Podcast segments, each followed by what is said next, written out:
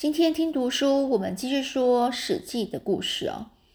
这个上次我们讲到鬼谷子的弟子呢，庞涓、孙膑、苏秦、张仪哦。那上次我们讲完了庞涓跟孙膑的故事，今天我们就讲苏秦跟张仪的故事，是两种哦不一样的一个这师兄呃这个同同窗哦同窗师兄弟的故事。好。那其实呢，舒淇呢，我们讲舒淇呢，他是呃做合并的部分的合纵的政策。那张仪是呃纵呃呃纵横家呃纵横家，他是提倡这个连横的哦。他们两个都是纵横家然后所以一个是提倡合纵，一个是提倡连横。那这个舒淇呢，刚开始呢。他本来是就是农夫啊，所以他到这个去拜这个去，可能是在齐国那边去拜这个鬼谷子为师哦，所以他学一些纵横的纵横之术，呃，本来就他就是自在去呃，就是去做这个当官嘛，然后呢，想要就是成为什么侯啊王啊什么的。那结果这没想到，这苏秦他学成之后呢，刚好呢，就是秦惠王啊，正正在招求贤士。那苏秦呢，刚好就想说啊，他那秦国在找那个人才啊，那我就去应征吧。他献出他的那些安邦治国的大计想法。那当时呢，因为秦国才刚杀完这个商鞅不久，他不喜欢就是外来的说客。秦王呢，也刚好不喜欢这个苏秦的计策，所以他就没有接受这接纳他的这个想法，所以苏秦只好就是回去，然后就在外游历多年之后，就是一事无成啊，穷困潦倒潦倒，只好回老家。那回到老家之后，家人认为啊，他根本就是不务实，就是都没有在帮忙种田啊，然后只只在那边呃口舌招摇，就是。就是嘴巴只会讲话，但是他什么事都不会做，就很瞧不起他。然后他老婆呢，他妻子也不理他。然后而且他们家都没有东西吃啊，而还需要去跟他的嫂嫂讨饭吃哦。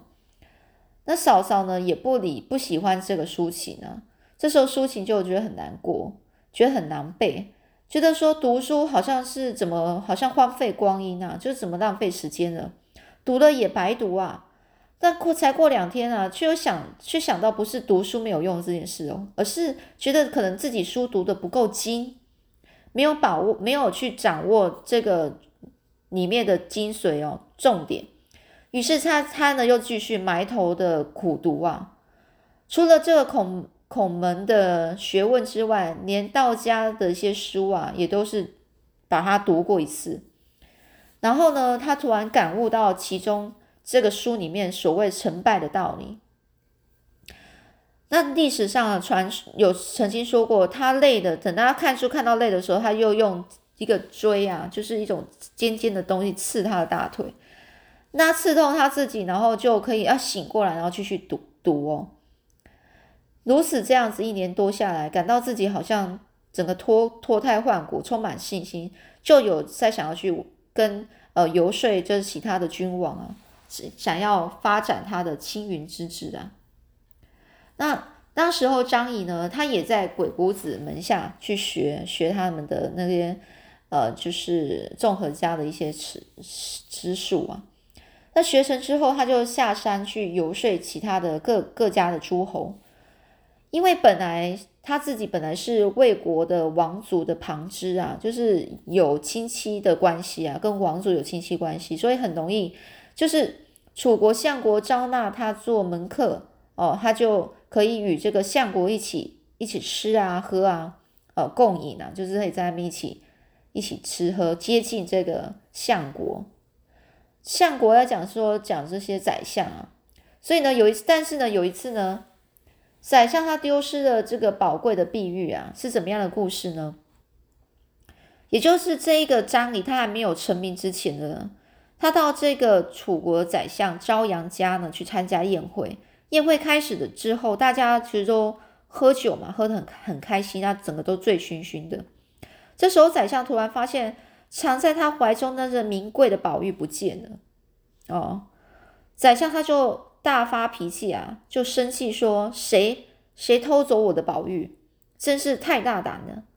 那第一个被怀疑的就是张仪啊，因为张仪他家就很贫穷啊，看起来就一副寒酸相、寒酸样。这宰相啊，就有一个部下就脱口而出，就说：“这宝玉一定是被这个张仪这个家伙偷的。”于是呢，宰相就命令人啊，把张仪给绑起来，用皮鞭子狠狠的抽打，打得他整个遍体是伤，东一块紫西一块青的。可是张仪真的没有偷啊，叫他如何去去承认呢？于是张仪就忍住了疼痛啊，整个一拐一拐回到家。他老婆看到他这副狼狈样啊，就帮他敷药，一面抱怨说：“哎呀，如果你不读那些稀奇古怪的书啊，安分守己的种田过日子，不要老是想凭你的那个口舌啊，就是嘴巴啊，去说服什么各国的君王爱好和平，停止战争，哪里会遭受这样的耻怒呢？”张仪听了，闷声不响的翻了个身，然后说：“哎。”挨一顿打算什么啊？你看看我的舌头还在不在？他妻子啊，就那边笑着说：“舌头当然还在啊。”张仪啊就说：“好，只要舌头在，我就有办法，你等着看吧。”这张仪的伤啊，整个都痊愈之后，听说他的同学啊，就苏秦呢，在赵国很得意，因为当时候呢，这个这个苏秦在赵国的时候。那时候赵国啊，就刚好很害怕秦国很强大。刚好呢，这个赵王看到苏秦带着抗秦的计策来，于是呢就接见他，然后甚至还给他黄金啊、锦绣啊、兵车啊。所以呢，用来这个联合六国共同抗秦的这件呃事情啊，这个赵国赵王听了就非常开心。并并且封这个苏秦为武安君哦，那刚好呢，在六国君主互相的引荐下，苏秦呢，他是以他的整个如簧之舌，就是嘴巴很会讲啊，指出各国强弱得失啊，分析天下大事，然后呢，合并对付强强秦的好处，于是成功的说服了六国，连成了合纵战线，来共同对付秦国，使秦军不敢出这个。出他的国家一步哦。苏秦这时呢，一个人呢，佩戴的六国的六国的相印啊，指的是宰相的印章，非常威风啊。从楚国回赵啊，都有那些就是卫兵啊，然后帮他保护他哦。连苏秦的嫂嫂、弟弟呀、妻子见到这个威风的样子，吓得整个都是，整个是俯俯伏在地啊，头都不敢抬啊。呃，所以他整个是踌躇满志。那这时候呢，就张仪呢，就当时候就想到想说他同学在赵国很得意，就打算去拜访他。苏秦这时候就把这个合纵的盟约办得很成功了。那当这个苏秦知道张仪来看他，他故意不理会这一个张仪哦，让张仪在客栈呢等了好几天。最后苏秦呢总算接近了张仪，可是苏秦的态度呢？也是那种很傲慢的态度，有点瞧不起他。张仪就把自己不得已的的那种状况告诉了苏秦，希望苏秦能够帮他忙哦。那穿着这一身华丽衣服的这苏秦，高高坐在整个厅堂上，听完张仪的话，立刻就挖苦他说：“像你这样有才华的人，怎么会落魄成这种地步呢？一定是你太不争气了，我实在是没有办法帮助你。你走吧，别把霉运带给我啊。”说完呢，这苏秦呢就丢下了一些一些钱呐给张仪，然后打发他就是上路，就是让他走。张仪就很生气啊，一脚把这个钱啊踢得大大老远的，然后就很很生气的就走了。他本来认为呢，能够和赵国对抗的只有强盛的，就是哦，他想到他本来想说苏秦可以给他一些帮忙啊，但他没办法，之后他只好想一些其他的策略。他就想到呢，赵国对抗的能够与赵国对抗的，大概只有强强盛的秦国了。于是呢，就去向秦国走去。他发誓一定要洗血苏秦给他的耻辱哦。可是当时候他身上一分钱都没有，走了一天的路就已经四肢无力了。这时太阳正要下山，他靠着这个旁边一个大树下休息啊，整个眉头是紧紧皱紧皱的，不知道如何是好。忽然呢，前面呢来了一辆马马车啊，上面装满了一些布皮，车座上坐了一位商人啊，一直向他点头，然后问啊：“你要赶路吗？”还是要不要上我的马车跟我一起走呢？我一个人太寂寞了。这张仪啊，整个非常开心啊，立刻跳上马车就跟这些这商人道谢。这一路上啊，张仪跟商人交谈后，才知道他正要运送这些布啊到秦国去做买卖。商人就跟他说了，十分投机，一路上都供他吃啊用啊。到齐国时，还买了那个很好的布，替他做漂亮的衣服，并且拿出一笔钱。买通秦王的手下，让这个张仪能够顺利见到秦王哦，让他让这个张仪能够呃，就是顺利的表现他的才能哦。秦王果然是非常赏识他的才华，认为是不可多得的人才，便将他留下，封他为大臣呢。那当商人啊看到他嗯，好像已经呃，就是过得蛮顺利了，于是呢。就找有一天突然要跟这张仪做就是拜别哦，张仪啊不断的叩头道谢，商人却笑着说啊你不必谢我啊，我是一位看重您爱护您的人，只是我这么做的，是一位看重您爱护您的人叫他这么做的是谁呢？这张仪啊充满疑问的问啊是谁叫你这么做的呢？这个商人就说啊是我的主人赵国的宰相苏秦，他怕您埋没了志气，所以故意激怒您。再派我来帮助你，张仪这才恍然大悟啊，更加奋发，终于当上了秦国的宰相。后来秦国呢发兵攻打六国的时候，张仪啊为了感谢苏秦的恩惠，并没有去攻打赵国。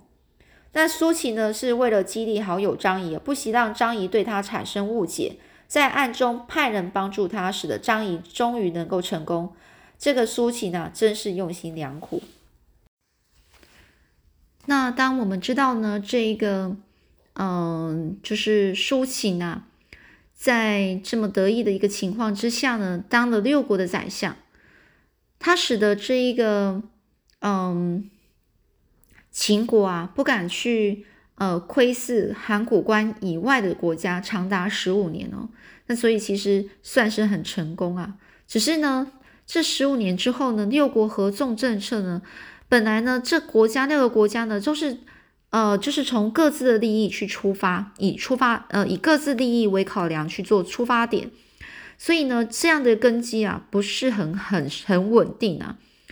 所以呢，等秦国呢是派这个公孙衍，他呢，这公孙衍呢，一开始是秦国的，算是官职啊，是在秦国，他就派这个公孙衍出使齐国跟魏国，呃，就告诉。这个齐国、魏国啊，一起去争争，就去打这个赵国，来破坏这个六国的合纵政策。然后那时候不知道是公孙衍用什么样的方法，然后使得赵王啊责备了这个苏秦啊，所以就请这个呃，请苏秦呢前往燕国啊，去说服说服燕国去攻打齐国。所以呢，这反正反而这六国开始哦被煽动完之后，然后就开始先他们自己就自己打起来了。那时候呢，燕国呢就是呃刚好换了一个君王哦，所以呢，在换新王的时候呢，这个呃刚好齐王啊就占领了这这燕王的燕国的十座城池。那这个新的新成立的这个一新王啊，燕王啊，就告诉这个苏秦说，呃，要去跟齐王说，请他还我十座城池。那这苏秦呢，就就呃听了这个燕王的命令嘛，所以呢，他就到了齐国，就跟齐王说呢，燕王是秦国的女婿哦，你拿了燕国的领土，你不怕这个秦国会派兵过来打你吗？于是齐王听了就会害怕，就只好归还这个燕国这些城池哦。那那时候呢，这燕燕国啊，在因为苏秦他是到了燕国燕燕国那边，然后嗯，他回到燕国，这是他的时候呢，他与当那个时候的一个夫人有有有关系哦，然后被那个君王发现了，也是君王的老婆，跟君王的老婆有关系。这时候呢，这个苏秦就害怕被杀，所以他就马上跟这个这个燕王说呢，哦，我我呢就自愿去齐国去做反间哦，就是反间，就是间谍啦，我过去做间谍。然后呢，这个。这个苏秦呢，刚好呢，真的到齐国之后，真的受到齐王的重用。那等这个新王，这齐齐国的齐王啊，换了新王的时候，他就告诉这个新的齐王说：“哎，我跟你说，你们国家可能有一些建设要做，像一些土木啊、一些水利啊，你们都要做。与他其实是要怂恿这个齐王去大兴土木，就是做这些事情来耗损自己的国力，就是。”做这些事情根本就花很多钱嘛，然后你根本不会想要再去，呃，有任何余力去去打仗。所以后来呢，这个苏秦呢，在这个齐王的宠幸之下呢，啊，就是这样子一个，就是因为苏秦在在齐国深受这个齐王的宠幸嘛，宠幸，所以呢，这这个。有一个那个齐国的大夫啊，就很嫉妒他，他就呢找了机会要去杀了这个苏秦哦。那真的呢，苏秦就被刺杀，然后伤受伤啊，很重，呃，也那个伤很重啊。所以呢，这齐王就派呢派人啊要去抓抓那个贼人啊。但到最后呢，苏秦就是到最后要死了。他就是病重啊，要伤伤重，已经快要死了。他就跟齐王说：“哦，你干脆以这个苏秦作乱为理由呢，把我车裂了哦，做车裂，死后车裂尸体哦，所以呢，就让那个那个贼人啊，就是那个杀陷害他受伤的人啊，就会出来在现场啊这边看。那齐王呢，就用这个方法，果然是找到了那个杀。”刺杀苏秦的那一个人哦，后来呢，苏秦呢在齐国为燕国做间谍的事情啊，被泄露出去了，就被知道了。齐国跟燕国之间呢，就他们的嫌隙啊就不和，越来越不和了。那很多人有人就想说，其实苏秦啊，他为什么要去齐国，就是为了要去灭掉齐国，来替燕国复仇，争取他的时间空间啊。然后来去诱导齐国犯下一连串的错误，然后导致齐国灭亡的。所以呢，其实他算是间谍哦。啊，反正后来呢，苏秦就这样死了哦。但他死的不是，是他这被刺杀，然后呢死的时候再把他车裂，这样子尸体车裂啊。那反观于这个张仪呢，他其实在秦国就是发展算不错，但他的其实有人说呢。这个张仪呢，就是苏秦故意呢，就是就是让张仪到了秦国之后，然后因为秦国本来就是有公孙衍嘛，然后他故意呢，就是怕说这个公孙衍呢，呃，他是担心苏秦担心呢秦国啊会攻击，呃，就是这个公孙衍会去攻击。呃，他所辅佐的赵国，所以他是用这个计策让这个张仪去秦国做发展，然后呢，到最后呢，这张仪来到了秦国之后，哦，那他就是，就所以人家说说这苏秦根本就是用计策，呃，就是要让张仪呢到秦国发发展，然后还帮秦国打理好所有的一切。你至于到秦到呃张仪到秦国的时候呢，就是故意跟这个公孙衍啊，就是做做那个就是政治上的呃竞争对手哦。那有人就在讲说，嗯，因为就是公孙衍就是跟这个秦惠王就就发展，就是你那个君王之间呢就不是很顺啊，所以顺利，所以说到最后呢，等到这个君王重用了张仪。使得这个张仪啊逼走了公孙衍啊，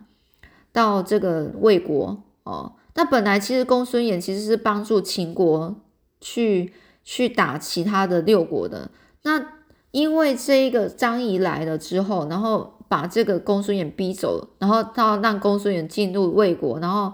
结果公孙衍反而是向这个，反而是转向跟呃魏王去鼓吹合纵哦。所以当这个一开始苏秦的呃就是合纵政策失败之后，公孙衍呢又呃开始了另外一个就是计策，也是合纵计策。那所以说到最后呢。这两个合纵呢，到最后都是被这个呃张仪呢给打败了。张仪的这个联合政策啊，因为他实在是太会讲了，就是三呃什么，人家就说张仪就是他的三三寸不烂之舌哦，也就是说他真的是呃口才非常好啊。哦，能能能说了，或也很能，呃，会很会说，然后也很会辩，跟人家辩论呢。那所以说，张仪用他的什么，他的口才，然后就是去，呃，就是说服了其他国家，然后呢，导致那其他国家他们根本没办法，就是整个合作，然后去攻打这个秦国。但张仪呢，到最后呢，等到这个他的那个秦王哦，秦惠王死了之后。他的儿子秦武王即位，这个武王啊，其实对跟张仪啊就是不和啊，所以到最后张仪就离开了秦国，回到自己的家乡魏国哦，然后呢，就最后就是死，就是最后就死在魏国了。其实我觉得他他回到自己的家乡，然后这样老死，我觉得还反而是已经算不错了，已经跟其他的人比啊，真的是算是善终哦。啊，所以呢，其实这是个整个，嗯，一些张仪呀、抒情啊的故事。所以其实呢，有时候你会觉得说，到底张仪他一开始就想说，哎，人家很他对，其实这个苏秦对张仪很好，哎，哦，还为他，呃，就是呃带他让他去这个秦国发展哦。但有人就是说，其实为什么苏秦要帮助张呃张仪去秦国发展，也是因为他自己的私心哦。所以其实呢，这整个在一个朝朝代啊，其实是整个很不安，战国时代嘛，就战乱时时时代啊，其实每个人都是，我可能在认为啊，就是大家都是为了自己的利益为出发点的，所以其实这没有所谓的什么那种，呃，非常什么仁义呀，什么那种儒家思想的那种的的那种。大家都可能就为了现实的考量啊，以自己的为利益为优先哦。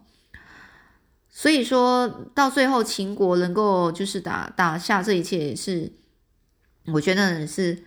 也是呢，就是像不要想说哦，什么我是仁义之君啊，我不应该怎样，我要对东周的周天子，呃，我要对他要有义气呀，我要。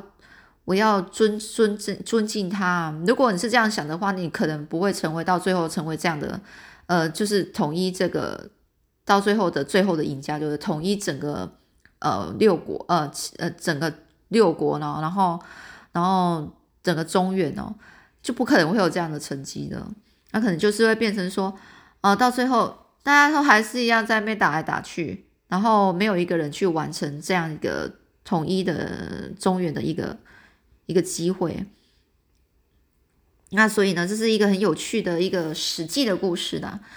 那所以呢，其实这个鬼谷子啊，直到现在呢，什么《孙子兵法》《鬼谷子兵法》，这兵法都还是很有名，呃，都还是有机会，如果有兴趣，可以自己去查阅哦。嗯，有关于就是秦国的一些历史啊，秦秦国历史也是蛮有趣的。其实，在很多成语啊，就在这个春秋战国时代，呃，就是发展出来的哦。那你们呢，都可以看到很多呃典故啊，就是就是从那时候然后出来，那可能就是也是呢，很多的人才的呃地的时候发展人才地的的一个时机点啊，像一些战乱的时代，像有有关于像。呃，二战的时候呢，也是会有一些特殊的人才发展出来，哦，就时势造英雄的意思哦。好啦，那我们今天就讲到这里喽。那我们史记故事呢，就这样结束啦。那有兴趣的话，还是可以去呃看一下其他有关史记的书，或者是秦国的书，或者是呃兵法的书籍哦。